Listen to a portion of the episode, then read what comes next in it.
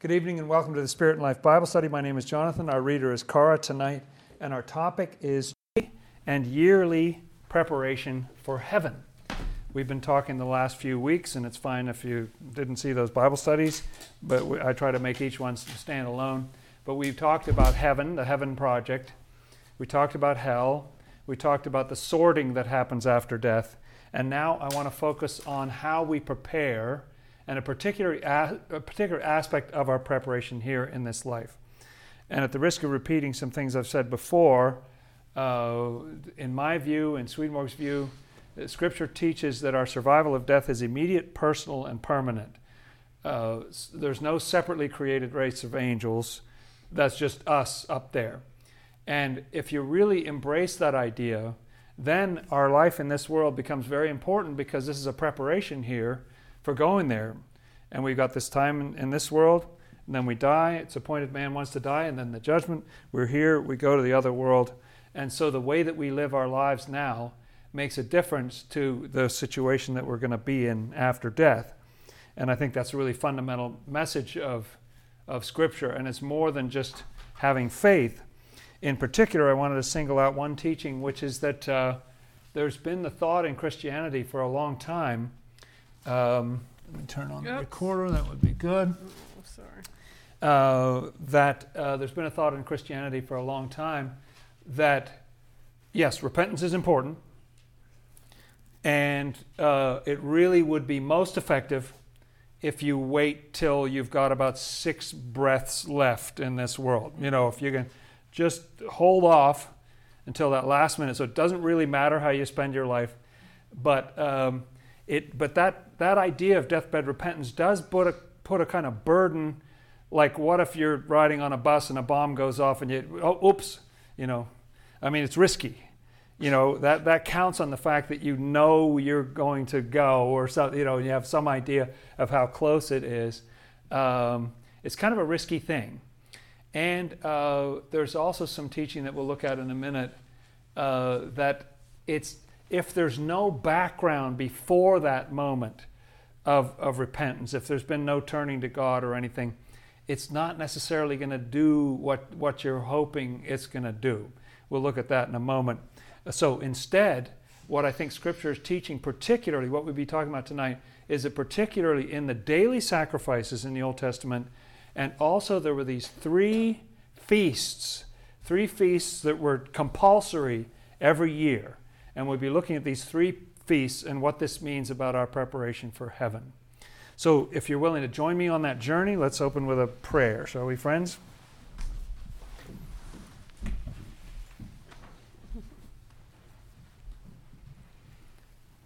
Our Lord and Savior Jesus Christ, you are the one God of heaven and earth, the divine human, God made flesh we thank you, Lord, for bringing us together in your name. You are the Word. We pray for your power to open our eyes on the meaning of your Word. Give us lessons in our hearts and minds, Lord, of how you would have us live going forward from today. Amen. Amen. Thank you, good friends. Good to see you. Sending out love to those of you online and on the audio and uh, the podcast and so on. Uh, very good to be with you. Uh, I want to deal first of all with this idea of deathbed repentance briefly because that's what we're saying is not the way. There's a rather harsh statement toward the end of your Bible that I'd like to bring your attention to. Uh, if you go to Revelation all the way in the right, the back of the Bible, and back up from there, you go through Jude and the epistles of John, and I want you to get to 2 Peter. In fact, it's 2 Peter chapter 2 verse 22 2 peter 2.22 is what i want to go look at. And uh, we'll read a few verses before that. Uh, peter's been railing about people who are are bad. Um, oh i don't know. Let's let's start at verse all the way back at verse i don't know look at verse 10 there um, and especially those, uh, am I in the right place? sure Especially those who walk according to the flesh, in the lust of uncleanness, and despise authority. They are presumptuous, self willed. Mm. They are not afraid to speak evil of dignitaries. Yes. Whereas angels, who are greater in power and might, do not bring a reviling accusation against them before the Lord. Hmm. But these, like natural brute beasts made to be caught and destroyed, speak evil of the things they do not understand, and will utterly and will utterly perish in their own corruption, Mm. and will receive the wages of unrighteousness as those who count it pleasure to carouse in the daytime. Yes, that's one to watch out for. Go on. They are spots and blemishes, carousing in their own deceptions while they feast with you, having eyes full of adultery, What an amazing phrase. and that cannot cease from sin, Mm. They cannot cease from sin. Mm-hmm. enticing unstable souls. Mm. They have a heart trained in covetous practices and are accursed children. Yes, and it goes on in this vein and so forth. And look down at verse 20. So listen to this. For if, after they have escaped the pollutions of the world through the knowledge of the Lord and Savior Jesus Christ, Okay, so it's possible if you're living that type of lifestyle, which lots of us do at certain times in our lives and so on, but if you manage to escape from that, what an amazing word. What did you say? Pollutions? pollutions of the Wow. world. If if you manage to escape from the pollutions of the world through the knowledge of the Lord and Savior Jesus Christ, but if Yes, after if that after that they are again entangled in them, Oh. in the pollutions, yes. and overcome, Uh-oh. The latter end is worse for them than the beginning. Yes, this is like some of the things in the Gospels about, you know, one evil spirit leaves and then seven come back and then move in. Go on. For it would have been better for them not to have known the way of righteousness than having known it to turn from the holy commandment delivered to them. And then listen to this lovely proverb at the end. Mm. But it has happened to them according to the true proverb A dog returns to his own vomit, and a sow, having washed, to her wallowing in the mire. Yeah. Lovely, isn't it? It's Sort of an arresting image. Uh, and I think what it's talking about is that if you have that love of evil, if you're comfortable with that, you can sort of, there's a danger that you'll get away from it and then you'll just go right back. And I'm applying this tonight to uh, a deathbed repentance. If you really, if we really live our whole lives in uh, all those kind of things I was talking about, eyes full of adultery, can't stop sinning, and all that kind of thing. If that's how we live the whole of our lives, and we delight in that, and we enjoy it, and we reinforce it, and, and we you know grow and develop in that, uh, when we're feeling terrified at the end of our life, and we're having health problems, and and, and we're worried, and we say a prayer of like, oh, I'm, I'm sorry, I, you know, like I, sh- I shouldn't have lived the way that I lived, and I'm, I'm worried about going to hell or, or whatever it is. Um, unfortunately, Swedenborg says from his experience of seeing people on the other side, that is uh, less than effective. Uh, it's not that there can't be some sort of turning around, and the Lord is always trying to reach us, but there's a kind of a particular version of what they call a foxhole prayer um, where it's in a state of panic, you know, in a state of fear. And the fact is, human nature is that as soon as you're not afraid, as soon as the, as King Agag so wonderfully says, surely the bitterness of death is past. You know, when, when, the, when the fear is over and you're not in that situation anymore, um, the dog goes back to his vomit and the sow who was washed just gets right back in the mud because she loves, you know, she loves it in there. She doesn't want to be clean. And this is human nature. Um, so deathbed repentance is kind of a sketchy approach. You know, the thought that well, I'll wait and then I'll and I'll, I'll, I'll pour it on thick and on a final day. You know, I'll, I'll tell the Lord I'm I'm really sorry. Uh, you know, uh, but if there's not a daily practice before that, if that really comes out of nowhere, you can see with people that sometimes they get a scare or something and they'll sort of straighten out for a bit, and and I'm not saying it happens all the time, but it can be that you go you go right back to you know when you feel comfortable again, you sort of go back back to where you were, and the Lord is hoping for something more profound than that.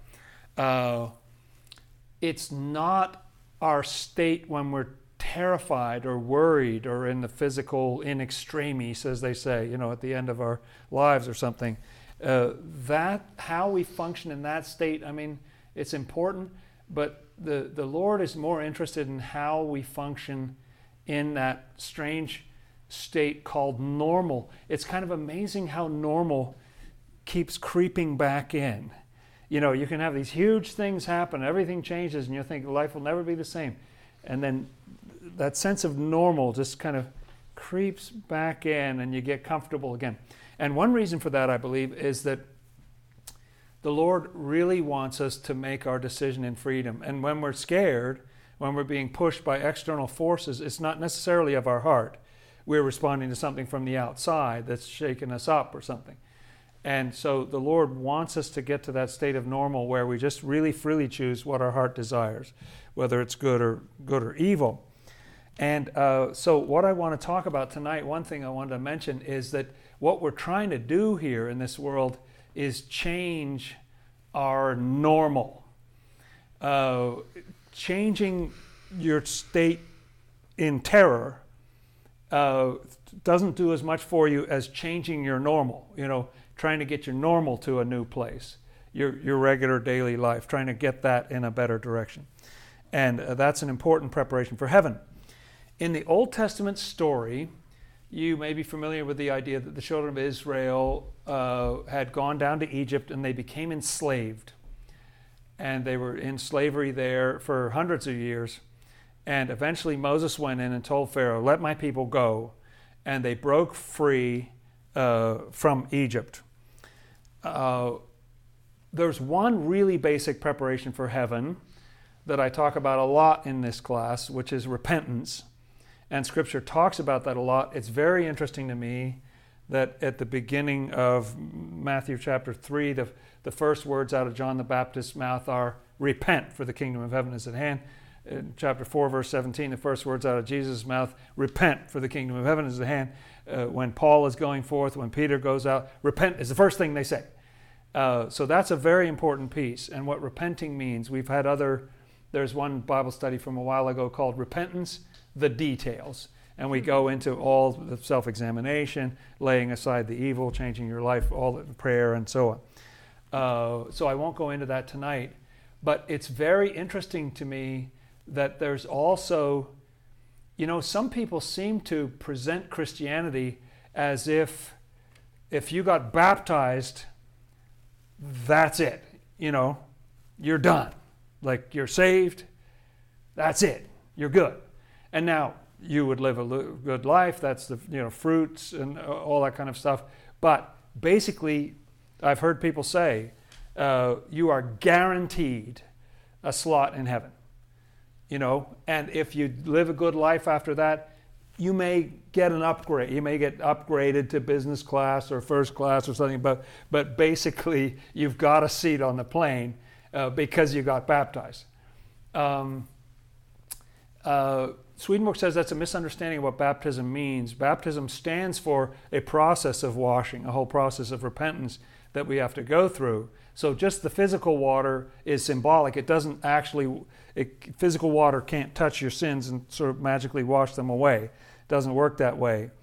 And I'm very interested in this idea that Scripture is actually teaching uh, a lot of spiritual practice after repentance. What do you do for an encore? You know, okay, so you repented. Uh, you got out of Egypt. What do you do after that? And I want to focus on this uh, calendar of ancient Judaism. It's very interesting to me. There was a lot of things on their calendar, a lot of holidays and feast days and stuff like that. There were two that I wanted to focus on. Uh, one was that there was a daily sacrifice. Let's go to the Old Testament. You got Genesis, Exodus, Leviticus, Numbers. I want to go to Numbers chapter 28. just read very briefly here about this daily sacrifice. This was a feature of ancient Judaism every single day. Now, to me, the, the whole animal sacrifice thing is, is re- repellent, uh, but Swedenborg says it has a beautiful inner meaning. You know, it was allowed because it has a beautiful inner meaning. Uh, let's look at just the beginning of Numbers 28 right there, dear reader. Now the Lord spoke to Moses, saying, Command the children of Israel, and say to them, My offering, my food for my offerings, made by fire as a sweet aroma to me, you shall be careful to offer to me at their appointed time. Mm. And you shall say to them, This is, is the offering made by fire, which you shall offer to the Lord. Two male lambs in their first year, without blemish, day by day, as a regular burnt offering. A regular burnt offering. Every single day, you have this offering of this lamb. Go on. The one lamb you shall offer in the morning, the other lamb you shall offer in the evening. Yeah. So this is the continual burnt offering by fire. Now, fire has to do with love. A lamb means innocence. In other words, a willingness to be led by the Lord. And so once you've done your repentance, you see, part of what I'm saying is that when the children of Israel were in Egypt, they just did whatever. They didn't have a particular big religious pra- practice. There was no Ten Commandments yet, there was no books of Moses yet. You know, you're just doing whatever. You're a slave and you do whatever they tell you to do. And so what I mean is that since I'm thinking of getting out of Egypt as corresponding to that repentance, then all those things that are that they're asked to do after that is sort of what our spiritual practice it stands for what our spiritual practice is to be after we've done some basic repentance you know you lay some evil aside and so on. So what after that? Is, are you done? No there's all these rules and laws and ordinances for what you do after that and what this one thing is this daily offering. Well, isn't that? Uh, I think it's a beautiful image. Uh, if you can set sort of the animal sacrifice aside and just think of it uh, as a correspondence, which is the way Swedenborg says the angels view it, this is a very treasured thought in heaven that every day, every morning, and every evening, basically it's just saying, This is yours, Lord. Like you, you did this, you know. I want to follow you. I, I, I, worship you. I thank you. And just every single morning. So it's kind of like uh, morning and evening prayers or a little reflection, you know, something like that, a, a little practice every single day. So that's intriguing to me because it's not just sort of like you know, baptize them and forget them. You know, no, it, it, there's, a, there's a thing that we need to be cultivating in, in our state. And this is good preparation for heaven because guess what? All the angels are do, doing it. You know, we're not going to fit in if we're rolling out of bed at 10:45 with scruffy hair and what you know and they've all been doing their worship thing and they're you know they're, they're honoring the lord it's not a it's their free will you know they, they, it's something that they love to do so, a good preparation for heaven is to have some kind of daily spiritual practice. Doesn't need to move mountains or anything, just a little acknowledgement of thank you. Some people read a little something in the morning or say a little prayer at night or something like that. But that's a, a, a foundational kind of every, it's a continual, it's a regular burnt offering. And the idea of the burnt offering is that the fire transforms. It says it was a sweet aroma, like it would rise up. You know, the Lord loves that sense of just, just that worshipful state. You know, it says, I want my life to be yours.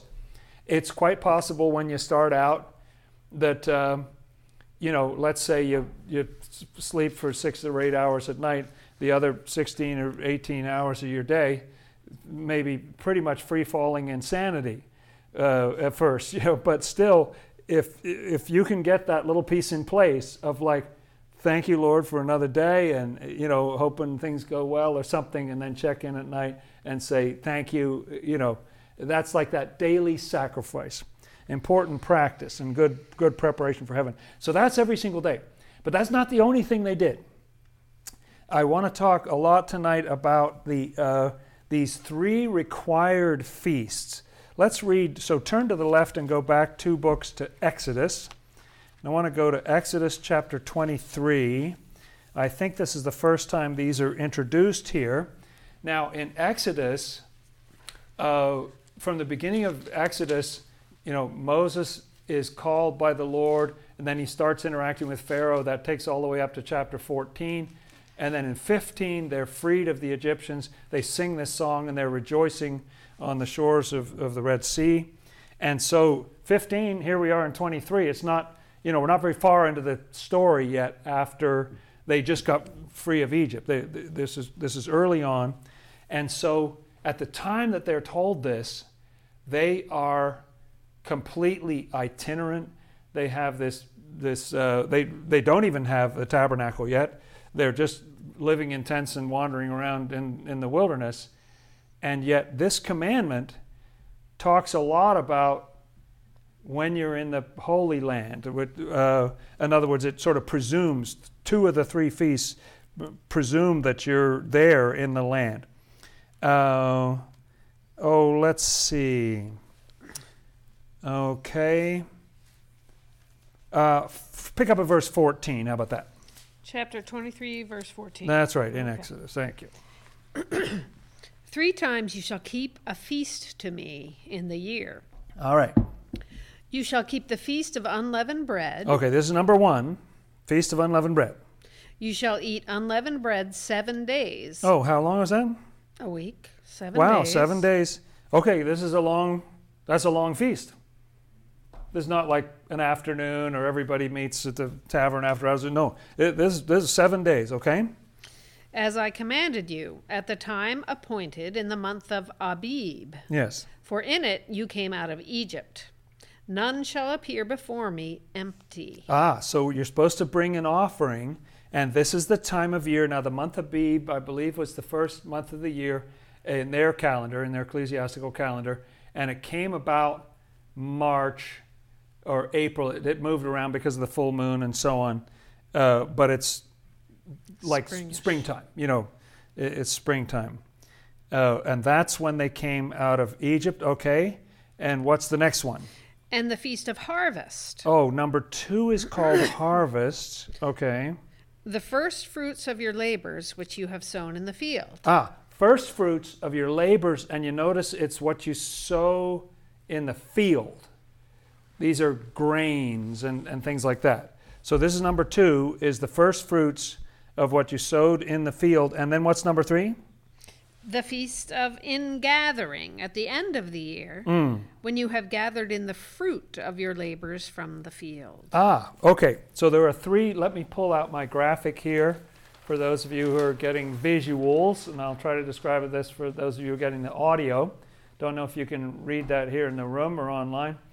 Uh, but I've got a sort of our calendar up across the top January, February, March, etc., just from left to right, the block of the months.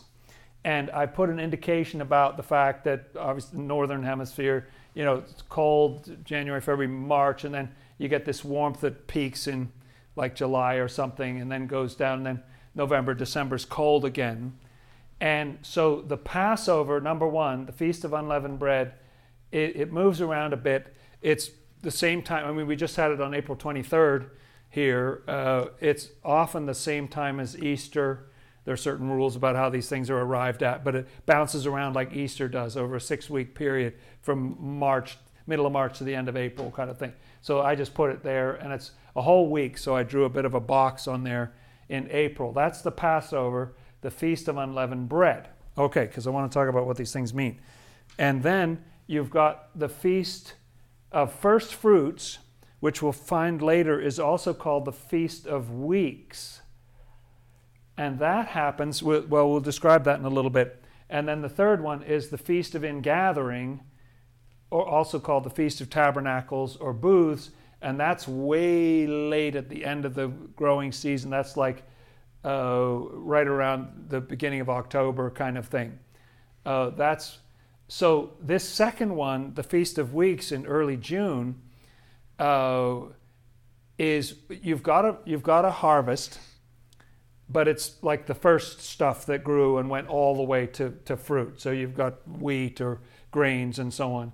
Uh, much later in the year are the grapes, and the olives are the last of all. Uh, you know, so the third one is gathering all these different kind of things from the. You know, that's sort of like very much like our Thanksgiving. You know, it's at the end of that whole growing season, and it's it's a feast. Um, okay, and read on, verse seventeen.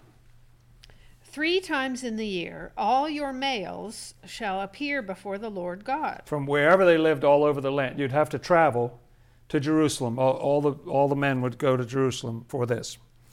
You shall not offer the blood of my sacrifice with leavened bread, nor shall the fat of my sacrifice remain until morning. The first of the first fruits of your land you shall bring into the house of the Lord your God. You shall not boil a young goat in its mother's milk. Yes. Now, you might be excused for thinking that that last point was a little random. Um, uh, and and uh, I may or may not get around to explaining it tonight, but actually in the inner meaning, it's very meaningful that it says that there. Uh, there's another description. Let's go to the right to Leviticus chapter 23. These are described several times in Scripture. And so I'm trying to think tonight about what does this mean in our ongoing lives? All right, you did some repentance, but what are we supposed to do, you know, in addition to that daily sort of spiritual just gratitude and daily work and so on, what else are we supposed to do? Look at Leviticus chapter 23. Let's start at the beginning of the chapter. And the Lord God spoke to Moses, saying, Speak to the children of Israel, and say to them, the feasts of the Lord, which you shall proclaim to be holy convocations, these are my feasts. Ah, and what's the first one he mentions? Six days shall work be done, but the seventh day is a Sabbath of solemn rest. Do not work on it. Oh, sorry. Solemn rest, a holy convocation. You shall do no work on it. It is the Sabbath of the Lord in all your dwellings. Yes, so I've talked about daily, and then you got these three a year, but there's also that weekly. The weekly thing is also very important, every seven days, which the other calendars of other cultures at that time didn't have a seven day week. This is where that comes from. Go on. These are the feasts of the Lord, holy convocations, which you shall proclaim at their appointed times. Mm. On the fourteenth day of the first month, at twilight, is the Lord's Passover. Aha. 14th day of the first month. So their first month started like somewhere around the, the middle of March or whatever. So halfway through that, at twilight, is when you start that Passover. And on the 15th day of the same month is the Feast of Unleavened Bread to the Lord. Seven days you must eat unleavened bread. Aha. Go on. On the first day you shall have a holy convocation. You shall do no customary work on it. Okay, so the so you have seven days, and the first day you don't do work, and all seven days you just eat unleavened. In other words, bread that didn't rise, or you know, no yeast or whatever. It's unleavened bread. Go on. But you shall offer an offering made by fire to the Lord for seven days. The seventh day shall be a holy convocation. You shall do no customary work on it. Oh, okay. So the first day and the seventh day are no work. Now you you work in between there, but you know you're in the midst of this feast. You're eating this un- unleavened bread. Go on. And the Lord spoke to Moses, saying, Speak to the children of Israel and say to them, When you come into the land which I give to you and reap its harvest, then you shall bring a sheaf of the first fruits of your harvest to the priest. Oh, I think we're talking about the second one now. First fruits, right? Mm-hmm. So when you come in, so they're being told this, they're nowhere near the land. They don't know if they're going to make it. Uh, it's interesting that they're being told these specific instructions of what to do when you get to the land, and they're not in it yet. So this one, they can't. They can do the Passover where they are, they can do the Feast of Unleavened Bread. They can't do this one because this is about harvesting. They're not growing anything. They're walking around in the wilderness. It's interesting, but they're taught that this is, this is what you're going to do when you come into the land. When you reap the harvest of it, then you'll bring that sheaf of the first fruits, these are grains, to the priest. Okay, keep going. Keep going. He shall wave the sheaf before the Lord to be accepted on your behalf. On the day after the Sabbath, the priest shall wave it. And you shall offer on that day, when you wave the sheaf, a male lamb of the first year, without blemish, as a burnt offering to the Lord. And then it goes on to describe how you will offer some oil, you'll offer some wine, Flour. and don't eat bread in verse 14, or parched corn, or green ears until you've made this offering. It'll be a statute forever. And then verse 15. And you shall count for yourselves from the day after the Sabbath, from the day that you brought the sheaf of the wave offering. Seven Sabbaths shall be completed. Count fifty days to the day after the seventh Sabbath. Then you shall offer a new grain offering to the Lord. Okay, now I was actually wrong before. This the first thing we just read. It is called first fruits, and you give that. But this is really the feast that we're talking about, the feast of weeks, uh, where you go 50 days out, seven weeks plus a day. You go out from that time of the first uh, of that first harvest. Go on. You shall bring from your dwellings two wave loaves of two tenths of an ephah. They shall be of fine flour, they shall be baked with leaven. They are the first fruits to the Lord. Mm. And let's skip, there's a bunch of other stuff in here. and Let's skip down to verse 33 in the same chapter because it describes the third of these. Then the Lord spoke to Moses, saying, Speak to the children of Israel, saying, The fifteenth day of this seventh month Ah. shall be the feast of tabernacles for seven days to the Lord. Oh, well, this one is seven days too at the end of the year, right? And this, the first one was on the 15th day, or the 14th was the Passover, the 15th is the beginning of the Feast of Unleavened Bread. That was of the first month. This is exactly six months later, right? It's on the 15th of the seventh month. Uh, that's when uh, you do this. Keep going. Keep going. On the first day there shall be a holy convocation. You shall do no customary work on it. Oh, where did we hear that? Go on. For seven days you shall offer an offering made by fire to the Lord. On the eighth day you shall have a holy convocation, and you shall offer an offering made by fire to the Lord. It is a sacred assembly, and you shall do no customary work on it. That's right. Okay. And then it goes on about these will be the feasts. And it talks about, look at verse 39, on the 15th day of the seventh month, when you've gathered in the fruit of the land. You shall keep, Keep a the feast. feast of the Lord for seven days. That's right. And the Um, first day, on the first day there shall be a Sabbath rest, and on the eighth day a Sabbath rest. aha, first day and the eighth day, Sabbath rest. This is talking about that third one, the Feast of Ingathering. And And sh- what does it say to do? And you shall take for yourselves on the first day the fruit of beautiful trees, branches of palm trees, the boughs of leafy trees, and willows of the brook. And you shall rejoice before the Lord your God for seven days. What was that verb? You'll do what? Rejoice. Rejoice. I don't know what that means. Does anybody know what that means? You, you rejo- We're supposed to rejoice? We're commanded to rejoice. Oh, okay. We're supposed to rejoice before the Lord for seven days. Go on. You shall keep it as a feast to the Lord for seven days in the year. It shall be a statute forever in your generations. You shall celebrate it in the seventh month. I get this sort of seven theme here. Yep. You shall dwell in booths for seven days. All who are native Israelites shall dwell in booths. Yeah, so these booths were made out of these branches, like they'd make some sort of, you know, dwellings. Uh, like leave your house, go live in these booths, and this was this feast of ingathering. And the booths were also called tabernacles, sometimes, which was a word for tents and that kind of thing, you know, temporary shelter. And so they'd go live in those for seven days at the end of the, the growing season when all the harvest had happened.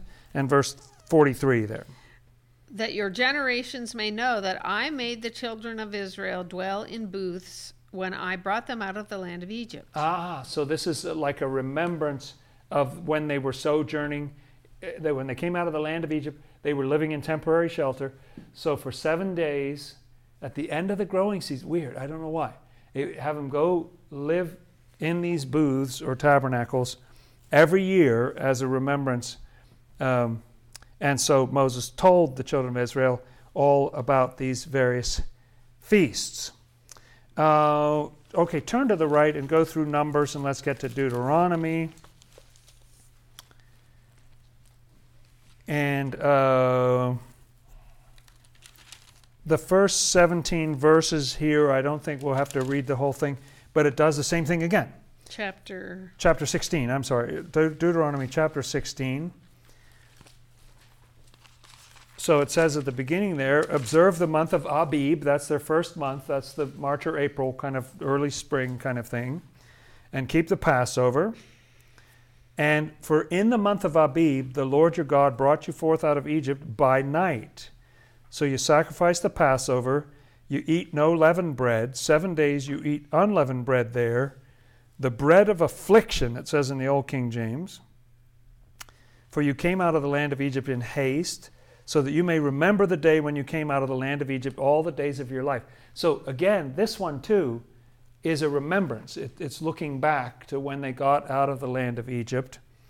And there'll be no leavened bread, so on and so forth. And six days you'll eat unleavened bread. The seventh day is a solemn assembly. And then look at verse 9. You shall count seven weeks for yourself Begin to count the seven weeks from the time you begin to put the sickle to the grain. So the first time you start to cut that harvest, you say, okay, now we count. So you count seven weeks until you get out to, to this one, the Feast of Weeks. That's why it's called the Feast of Weeks. Then you shall keep the Feast of Weeks to the Lord your God with the tribute of a free will offering from your hand, which you which you shall give as the Lord your God blesses you. Yeah, and look at verse 13, then you've got the third one, right? You skipped the rejoicing. Okay. Oh, you shall well, observe... yes, you have to rejoice. Just deal with it. In, in verse 11, you have to rejoice. Yeah. Okay, 13. You shall observe the Feast of Tabernacles seven days when you have gathered from your threshing floor and from your wine press. Yeah, okay, the wine press. All right, so the wine is in now all that and so on. And then what do you have to do in verse 14? And you shall rejoice oh. in your feast, you and your son and your daughter, your male servant and your female servant, and the Levite, the stranger and the fatherless and the widow who are within your gates. The whole community, the whole, com- every, you know, nobody's excluded. Whole community has to rejoice. And it says seven days you keep this, this feast. And look at the very end of verse 15 uh, because the Lord your God will bless you in all your produce and in all the work of your hands, so that you surely rejoice. Yes, you surely rejoice. So you have to rejoice. Now, on my list of spiritual practices, I don't know, it's just interesting that rejoicing is commanded. You know, as a preparation for heaven, rejoicing is very important. And so you see in verse 16, it says, Three times a year, you have to come for the feast of unleavened bread, the feast of weeks, and the feast of tabernacles. They shall not appear before the Lord empty. Uh, so these are these three feasts that are taught. Okay. Um, all right. Oh, I'm itching to talk about these a little more. Okay. Uh, let's look in the New Testament in the Gospel of Luke. Okay, that's the third of the Gospels. And I want to go to Luke chapter 6, verse 1.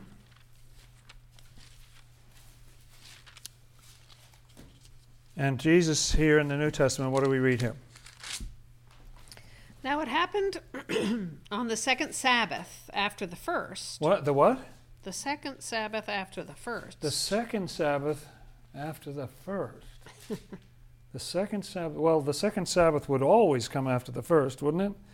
But it specifies the second Sabbath after the first. And scholars have done somersaults trying to figure out exactly what this is talking about. But the best guess that they've come up with is that this is talking about that time of the, of the Passover. Uh, you know, you, you started, or not the Passover, but like you take that first harvest, you know, you first cut the grain, then you've got seven weeks out after that and so the second Sabbath after the first, what are they doing?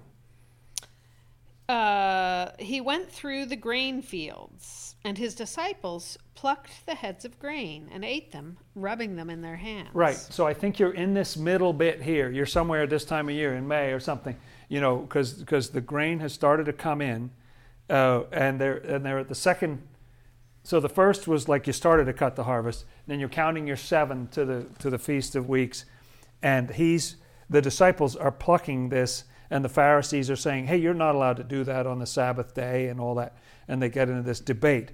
Mm. So what's been striking me is that it, I, I wish I knew more about these feasts because they sort of form a backdrop to a lot of stories that otherwise you don't, you know, like there's a setting there. There's some meaning to that story, why they're eating at that particular moment. Uh, another thing that I want to say about this first feast is that it's abundantly clear. I mean, there are way too many scriptures to deal with to mention uh, that the crucifixion happened at the Passover. You know, I mean, that, that was the Passover. Very interesting that Jesus mapped his crucifixion right onto the Passover so that they ate the Passover meal. They had the lamb, all, you know, like it was right on top of this. Not the third one, not the second one, the first one. You know, the crucifixion was the first it was like the beginning. It was at the beginning of the year. It was like this beginning of the new season or something. It's just interesting that you'd think the crucifixion would be the end of something. You'd think it'd be up here in the fall or something, but at the end of Jesus' life and ministry. But but he shows it as the beginning of you know this is the beginning of the year. We're just getting started here. Um, that's very interesting to me that the crucifixion is is mapped onto there. Uh, let's read a little bit about the Feast of Weeks now. Uh, look at Acts chapter 2. Now, you see, you'd count 50 days. It said that. 50 days. Seven weeks plus a day, you'd count 50 days. Does anybody here happen to know the word for 50 in Greek? Pentecoste. Pentecost is 50 days. Pentecost is this thing. It's the Feast of Weeks, it's the first fruits. So, isn't that striking? That Jesus' crucifixion would be the Passover, and then the day of Pentecost would be the Feast of Weeks, the, the first fruits. It's got to be meaningful. You know, I mean, it's on exactly that day. So, uh, look at Acts so go to the right of the Gospels and get into Acts chapter 2. Look at the very beginning of chapter 2 of Acts. The beginning of Acts in chapter 1, there's been this idea that the Lord's going to come with His Spirit and inspire them with His Holy Spirit as promised and everything. And then look at chapter 2. When the day of Pentecost had fully come, they were all with one accord in one place. Mm. And suddenly there came a sound from heaven, as of a rushing mighty wind, and it filled the whole house while, where they were sitting. Then there appeared to them divided tongues as of fire, and one sat upon each of them. And they were all filled with the Holy Spirit, and began to speak with other tongues as the Spirit gave them utterance. Yes, and people could hear them, understand them in their own language. All these different people who were there. Why were they all there? Oh, every male was required to come for these three feasts. You had to come to Jerusalem. So they were mm-hmm. all in town for the feast. And that happens to be the moment that the Lord takes it to the next level, you know, and there's this inspiration of the Holy Spirit on the Feast of Weeks. Now, what does that have to do with the first fruits?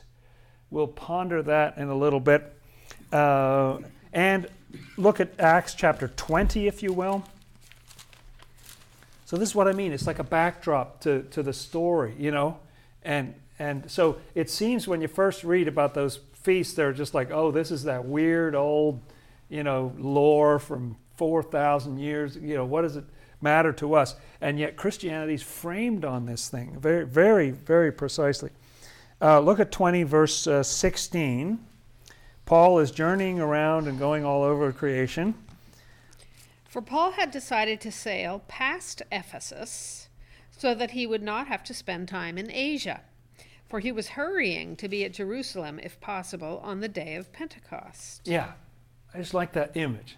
He's out there traveling and he really wants to make a beeline because all Jewish males are supposed to be in Jerusalem on the day of Pentecost. You know, he, he wants to be there. He, he wants to be there for that. That's a different Pentecost than the, you know, it's the same time of year, but it's years later. But he wants to get back there to Jerusalem for the day of Pentecost. I just thought that was striking. And uh, the feast of ingathering or harvest or tabernacles. Uh, wow. Okay, let's try to find the book of Nehemiah. This will be fun. Nehemiah. So go back to your Old Testament. You go through the five books of Moses. Joshua, Judges, First and Second Samuel, First and Second Kings, First and Second Chronicles, Ezra, Nehemiah. Okay, probably easier to have gotten there by going to the Psalms, go left through Job or something. But there we are at Nehemiah, and let's look at Nehemiah chapter eight. And shall we start at verse 14 in Nehemiah 8? Okay. Is that what I want? I'm back in Ezra. Here we go. 8. 8, 14. Okay. Uh, let's start at verse 13 there. Now on the second day, the heads of the fathers' houses of all the people, with the priests and Levites, were gathered to Ezra the scribe in order to understand the words of the law. Mm. And they found written in the law, which the Lord had commanded by Moses, that the children of Israel should dwell in booths during the feast of the seventh month. Now, this information had been lost, been lost for quite a while. But they wait, we're supposed to be having this third feast here. This, you know, we're supposed to be doing that in the seventh month. Go on. and that they should announce and proclaim in all their cities and in Jerusalem, saying, Go out to the mountain and bring olive branches, branches of oil trees, myrtle branches, palm branches, and branches of leafy trees to make booths, as it is written. Then the people went out and brought them and made themselves booths, each one on the roof of his house or in their courtyards, or the courts of the house of God and in the open square of the water gate, and in the open square of the gate of Ephraim. Mm. So, So it gives you a picture of where they would build these booths, right? We don't get that detail elsewhere. That they, they build them on the top of their houses, out in the courtyards, all all over the any sort of open space. You'd have these all over town for a week. It's probably great fun because it's for everybody. It's the kids and everybody. So you know, it, it would be fun. You know, they, they were they were, and it's a feast. You know, go on. So the whole assembly of those who had returned from the captivity made booths and sat under the booths. For since the days of Joshua the son of Nun, Mm. until that day, the children of Israel had not done so. Whew, And that there- was a bit of time. You know, there'd been a long time had elapsed that they sort of neglected to do this thing. So in the time of Nehemiah, they're resurrecting this and getting this back on the calendar. And, And- there was very great gladness. Oh. They followed all the rules. They even figured out a way to rejoice. and what else did they do? And also, day by day, Day by day. from the first day until the last Mm. day, he read from the book of the law of God. And they kept the feast seven days. And on the eighth day, there was a sacred assembly according to the prescribed manner. Yes, that's it. So isn't that a great little description where they kind of resurrect this thing that had been lost, where you have that third feast?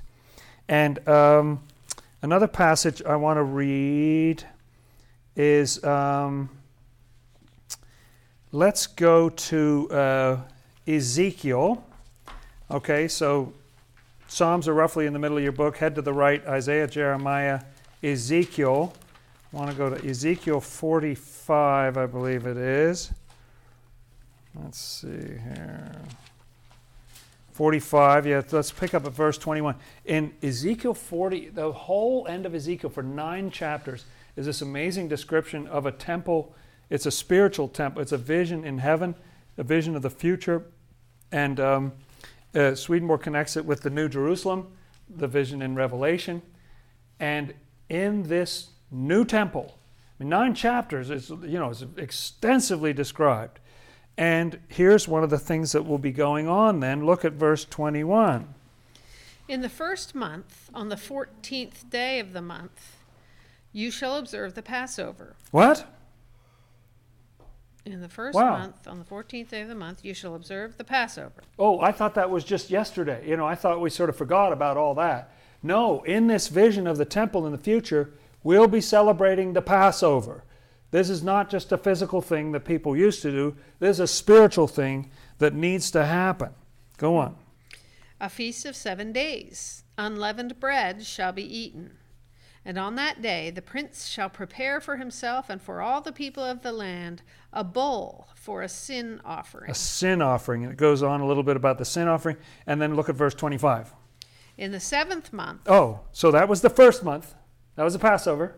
And then on the seventh month, on the fifteenth day of the month, at the feast, he shall do likewise for seven days, Hmm. according to the sin offering, the burnt offering, the grain offering, and the oil. the oil. Isn't that amazing? So, in this vision of the future, in this future temple, this thing that he sees in the spiritual world, now, I don't know where the Feast of Weeks went, the first fruits, but you've still got the Passover and you've got the Feast of Ingathering. They're part of, of the deal, and it's connected with a sin offering, which is, which is interesting, isn't it? Um, oh, oh, let's, okay, let's turn to the right. And um, actually, if you go all the way to Matthew and then we back up from Matthew, the second to last of the minor prophets is Zechariah. And I want the end of Zechariah, chapter 14. This is Zechariah's prophecy. And this prophecy, he keeps saying, in that day, this and that'll happen, and in that day, and in that day, and in that day. This is what's going to happen in the future. And Swedenborg says that these are prophecies of, of the what I call Christianity version 2.0. You know, these are long in the future. And look at what he says in, in 14, verse 16. And it shall come to pass that everyone who is left of all the nations which came against Jerusalem shall go up from year to year to worship the King, the Lord of hosts, and to keep the feast of tabernacles. Oh, the Feast of Tabernacles. That's the, that's the booths. That's the Feast of Ingathering. Go on. And it shall be that whichever of the families of the earth do not come up to Jerusalem to worship the King, the Lord of hosts, on them there will be no rain. No rain. Mm, okay. If the family of Egypt will not come up and enter in, they shall have no rain. Mm. They shall receive the plague with which the Lord strikes the nations who do not come up to the Feast of Tabernacles. This shall be the punishment of Egypt, and the punishment of all the nations that do not come up to keep the Feast of Tabernacles. Now, the way I read this in a spiritual way is that this is talking about that whatever these things are, they do have a benefit for our salvation. Because what he's talking about there is the punishment for not keeping these things means the, the, the problem that you have if you don't practice these things. You, you know, that when there's evil in your heart and there's false teachings in your mind and so forth, uh, that's, that's a problem because you didn't keep the Feast of the Tabernacles. And this is a vision of long, this is Zechariah predicting something long into the future. It's just uh, amazing to me. Um, oh, I just want to read one more. Sorry about this. Let's go to the Gospel of John. John chapter 7, that's the fourth of the Gospels there. And in John chapter 7, verse 2, what do we read? Now the Jews' Feast of Tabernacles was at hand. Oh. I see. So now we know when this is happening. This is at the end of the year, and this Feast of the Tabernacles is going to go on. And we're told from certain sources from that time that what they would do, they had these seven days of living in the booth, and at the end of that time period, they would go get water from the pool of Siloam and they would pour it at the base of the altar. Water from the pool on the, on the last day, that's sacred day on the end of it, and they'd pour water at the foot of the altar. And then look at 7 verse 37. So this is a seven day feast, right? And then it has an eighth day sacred assembly on the eighth day. And what does it say on 737? On the last day, that great day of the feast. Oh, the last, this is, that's the last, we know right when that is, you know? And what does Jesus say? Jesus stood and cried out, saying, If anyone thirsts, let him come to me and drink. And can you picture this water being poured out at the base of the altar? And he says, If anyone thirsts, let him come to me. And then what does he say? He who believes in me, as the scripture has said, out of his heart will flow rivers of living water. Mm. So you picture that with, with this water. I don't know. It's ama- It just sets a context. You know, it sets a context for, for what he's talking about. He's talking about this this part of the year here and the pouring of this water and saying that if you're th- come come to me you know don't go to the pool of siloam. Come to me. Uh, i'll i'll give you uh, something to drink. And if you believe in me out of your belly will flow these out of your heart will flow rivers of living water. And he said that of the spirit which people would receive. Okay. So um, now I will attempt to wrap this all up in, in a bow. This should be easy and effortless. Uh, the first thing I want to mention is that isn't it interesting that in the, you know, there was manna that would come every day, and isn't it interesting that in the Lord's Prayer, in both versions of it, it says, "Give us this day our daily bread." Actually, in the Greek of Luke, it says, "Every day, give us our bread for the coming day." Uh, this idea of the daily sacrifice, you know, the need for the Lord, that's built into the Lord's Prayer. This is not old fashioned. This is not, and it's not sort of, you got baptized and now you're done or something. No, there's, there's, a, there's a daily need uh, to be devoted by, to the Lord. It's not a static thing, it's something that develops over time. Um, another thing we didn't cover much tonight is that what did people do? So the Passover was when the Lord was crucified. The week before that, he rode into town. And what did people do? It's called the triumphal entry. Maybe you've They heard of it. Sang and prayed. And they took branches. branches. They took branches. My father once said to me that the children must have been confused, like this is what we do in the fall, you know, but we're at the wrong time. So isn't it interesting that they did something like the third feast a week before his crucifixion, but then we're to the Passover here. It's very interesting, like the end of one cycle, the beginning of another. Uh, so those those bran- they're waving the branches, and the crying Hosanna, which is what they would do at this at this feast. You know, there would be a, a thing where they'd all walk around and shout Hosanna, and that's what they're doing at, at the triumphal entry. So this is this is a backdrop. It's an important backdrop to understanding the New Testament. Okay, what I think this is talking about, uh, Swedenborg talks about these feasts. He says that the meaning of the first one, the first one is to commemorate when you get out of Egypt. He says that basically what Egypt means is that's a condition where false thoughts and uh, I'd also be happy to call them evil spirits or something, where you're enslaved. You know, like where you start out is that you're in a kind of slavery. Um, and there are all kinds of thoughts that can hold us down beliefs about God, that He's angry or He doesn't exist or He doesn't care, beliefs about ourself that we're no good or, or, or whatever, or we're some cosmic tragic mistake or something, and uh, waste of food and air and so forth. Uh, you can have beliefs, uh, even just the belief that all your thoughts are your own and come from yourself. All your feelings are your own they come from yourself. You know, there can be all kinds of thoughts and feelings that keep you enslaved. And I like to think of addictions because I think they're a great sort of model of this kind of thing where there are thoughts that reinforce that. That's what the Egyptians mean, Swedenborg says. Those things hold you down. So there's certain thoughts that just keep you stuck. And what they're really trying to do, the reason I talk about evil spirits is that it's exploitative. They want to get you to do evil things to other people. So they inspire you with stuff. You don't even know what you're doing sometimes. It's hurting other people. But you're being inspired by hell to hurt other people. And they're just exploiting you. And when you feel miserable, they love your misery. They, they suck up that negative energy and everything. They love that. And uh, so you're in a state of slavery. When you do some repentance and you move away from them, that's when you're at the state of the Passover, when you first get free. So it is of the utmost importance that when we get free of something like that, we are commanded to rejoice. Rejoice for seven days. Now, that first one at the beginning, like nothing's growing yet, uh, it's only the beginning of the year, but uh, the, Moses and his sister, and they all sing songs on the shore of the Red Sea, and they celebrate because the Egyptians are, are down in the Red Sea.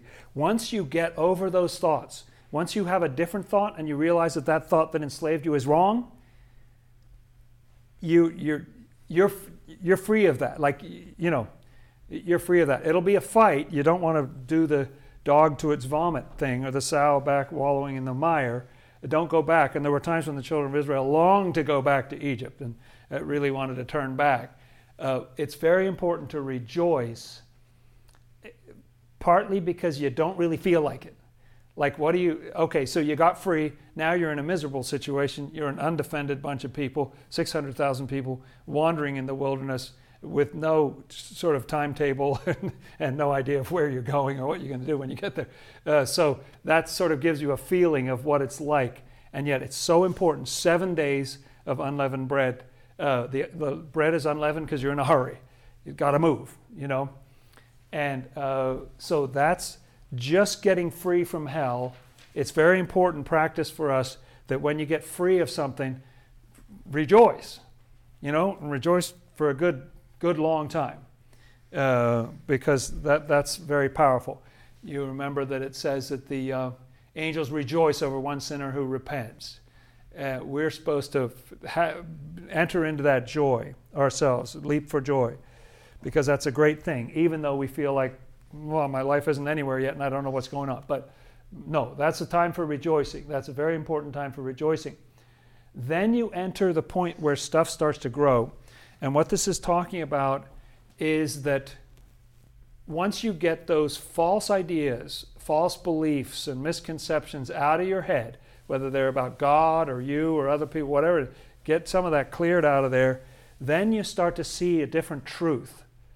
You might be able to glimpse a little bit that the Lord loves you or life is worth living or something like that sometimes. Uh, when you start to form. That first harvest that comes up is when you, for the first time, start to actually see some results of following the truth. So the Feast of Weeks or the first fruits is a time where the truth is starting to work in your life. It's starting to bear fruit. So what that looks like to me is that you're following principles. You know, well, I'm supposed to do this, and the book said I should do that and here's what I'm, you know, trying to live a better life, and you're going through that motion, and it's starting to pay off. Starting to pay off maybe in your relationships or in your work life or in your physical health, whatever it might be. You're, you're starting to do a little better because you're deploying those, those principles.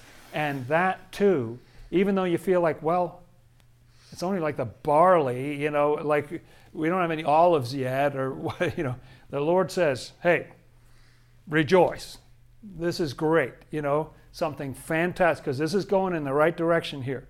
You have a desire, you have a, you have a will to follow the truth, you have a love for it, you're watching it benefit other people. That's your harvest. Give that first fruit to the Lord. Say, hey, this came from the Lord. This is a miracle, because I know what it was like when I was in Egypt. And this whole thing has turned around. This is, this is, this is great. So things are moving in a good direction. That's the Feast of Weeks and First Fruits, and that has a lot to do with truth.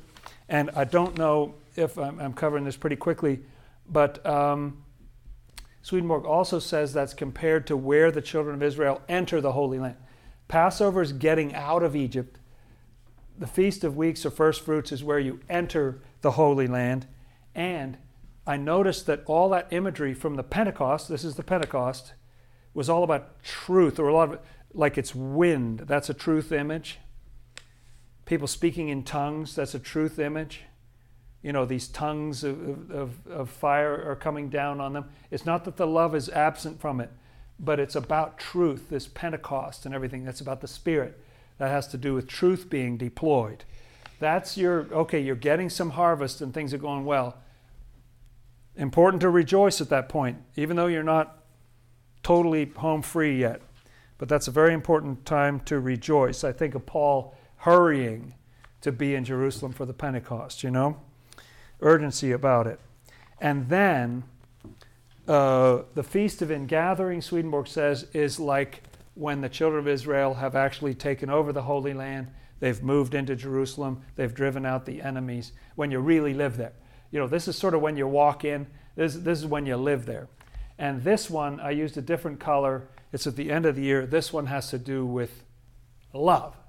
The second one has to do with truth. You know, when truth really starts to pay off in your life and it's making a difference, that's the Feast of Weeks. When love takes over. So when you're doing things for people, not because the rules said you should do it, or you read something, or someone said that's a good idea, and you're following a script, and it says that, you know, when you realize, oh, there's a human being in front of me, you know, I need to love this person. I need to benefit this person in any way that I can.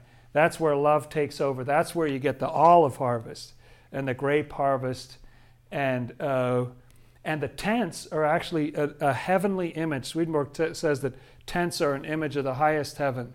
They have to do with love. The stone buildings are more like truth. They're more like the spiritual. But the fact that they would move out and live in these tents, they were made of these beautiful branches, and it's all about the fruit and it's a feast. It, you're commanded to rejoice. The whole family's out there. The kids are having a blast. You're feasting, you know, and, and you're out there for seven days just celebrating uh, the end of the harvest. And as I say, from our Thanksgiving, we can get an idea of what this is like. And so this is giving credit to the Lord and rejoicing. So what I'm driving at is that uh, we really, really need to repent. That's very, very urgent. And that's sort of a first step. That's just a get out of Egypt kind of step. Very important. If you only get that done in your life, that's great. Good on you. But if you've done that repentance and you wonder, well, what's next? That's not the end of, of the story. Uh, there's a lot more up ahead. When you get free of those thoughts, that, that thing that's been holding you down, that imprisonment that you experienced. Really giving credit to the Lord and being seriously joyful about that because it's leading in this good. You don't even know yet. You're not even in the Holy Land yet. But start rejoicing now because you, you're going to get there. And the rejoicing is, is a good practice. And then rejoice again uh, at that first fruits, that Pentecost and rejoice again, of course, when you get the harvest in. So when the truth really starts to kick in for you, when the love thing starts to kick in, and all that fruit is there, and you're doing good, you love to do it. The middle one is about loving the truth and doing it. The last one is about loving to do what is good and doing it, giving the credit to the Lord and rejoicing. Swedenborg uses, when he's talking about these, he uses the words thanksgiving and celebration being glad and all kinds of language like this. Like this is this is a spiritual practice. Um, I want to say that when you've been in Egypt and you were having fun there, there were flesh pots of Egypt, you know, and you were having a certain kind of delight, even though it's the wrong kind of delight. Um, you go through a long wilderness of wandering in the wilderness when you get out of there because you don't trust those delights anymore and you don't have anything to replace it just yet. So you go through this fallow period where you, you know, like life isn't as much fun as it used to be because you change your ways and, and all that stuff. That, that's not that's not a fun time. You're not necessarily feeling feeling it all yet. It's so important to rejoice at these little milestones. You know, to thank the Lord and rejoice, even though what you want is this big thing and all you got was, you know, a, a, tent made out of sticks or something. But, uh, rejoice in what you got. It's going in a very good direction, and give the Lord the credit. Um, so, in conclusion, we need to repent as a starting point, and after that, have a daily practice of worship, morning and evening. Some kind of little ritual. Doesn't really. I don't think the Lord minds what it is. You know, it, it changes over time, but something to just spend a little time in devotion every morning, every evening. Good preparation for heaven. That's how the angels live. They give the Lord all the credit and all the glory and everything. It's a good way to prepare for heaven. And a good way to prepare for heaven is to rejoice. It says, when you're persecuted, rejoice in that day and leap for joy. for great is your reward in heaven. It's hard sometimes to do this rejoicing, you know, but it's good practice because sooner or later we're going to mean it, we're going to feel it. And uh, the angels, um, Swedenborg says they, they don't really like to be around sourpusses and, and um, uh, people who are all sort of full of merit and torment of their martyred, miserable lives. And, you know, and uh, the angels just like, well, we're getting stuff done. I don't know, you know, it's fun. Know, and uh, uh, so learning how to rejoice is an important practice and to share that with others, with everybody, and to, and to rejoice together on the good things that are going on while we're on, on this long journey. How's that? Is that okay? Good. Let's close with a prayer, shall we, friends?